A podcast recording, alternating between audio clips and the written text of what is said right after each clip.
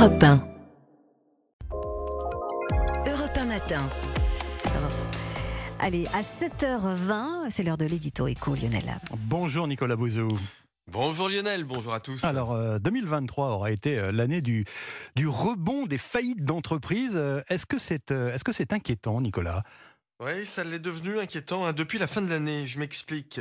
Vous vous souvenez, Lionel, hein, que euh, pendant les années 2020, 2021, 2022, il y avait en fait très peu de défaillances d'entreprises. Un peu comme si le Covid avait gelé euh, toute l'économie, y compris ses aspects euh, les plus négatifs. Mm. Alors très concrètement, hein, les aides publiques et puis les fameux PGE, les prêts bancaires garantis par Ouais. l'État, qui ont été quand même souscrits par 800 000 entreprises, eh bien avaient mis hein, notre système productif sous perfusion des entreprises hein, qui, selon les lois naturelles de l'économie, auraient dû faire faillite en 2001 ou en 2022, ont été sauvées par ces aides, par ce quoi qu'il en coûte en fait, et par ces PGE. Sauf que en 2023, il y a eu un effet de rattrapage. Eh bien oui, hein, les aides ont diminué et puis euh, les PGE doivent maintenant être remboursés. Ouais, effet, effet de rattrapage, effet retard. Donc, euh, à vous entendre, les faillites augmentent parce que les soutiens aux entreprises de la période Covid euh, disparaissent petit à petit. Ouais, alors c'était en tout cas le cas jusqu'au dernier trimestre 2023, mais euh, l'économiste Denis Ferrand, hein, qui dirige Rexecode, a fait un calcul très intéressant. Il a regardé depuis quand exactement les faillites en France étaient euh, redevenues supérieures à leur niveau normal, en ce sens qu'elles ne sont plus euh, justifiées uniquement par la baisse des aides liées Ouais. au Covid, justement. Ouais. Et il montre que c'est le cas depuis octobre. hein.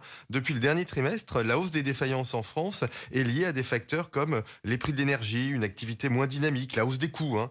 C'est donc un phénomène quand même problématique qui nous dit quelque chose des fragilités de l'économie française. Et donc, cette montée des défaillances, des fermetures d'en- d'entreprises, ça concerne quel type de boîte, euh, Nicolas?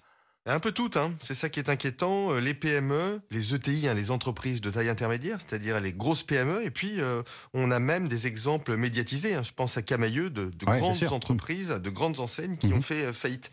Alors certains secteurs sont très exposés. hein. C'est le cas de la promotion immobilière, par exemple, en raison de la crise de la construction de logements. C'est le cas du commerce de détail, en raison de la baisse de la consommation liée à l'inflation depuis deux ans.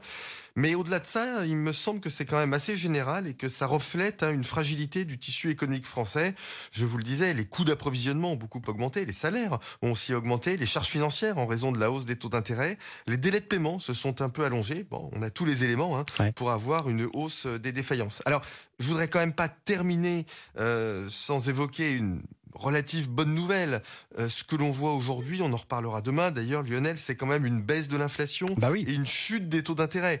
Et ça, c'est plutôt bon pour le commerce et pour le logement en 2024, hein, les principaux secteurs en difficulté. Et on a donc un peu envie de dire aux, aux PME de, de ces secteurs très fragilisés, tenez bon parce que on voit quand même déjà quelques signes d'amélioration pour 2024. Voilà. Bah écoutez, euh, on retient cette, euh, cette adresse au PME que vous faites Oui. ce matin. Et Nicolas Bouzou sur Europe 1, signature Europe 1, Nicolas Bouzou. Merci Nicolas, à demain. À demain.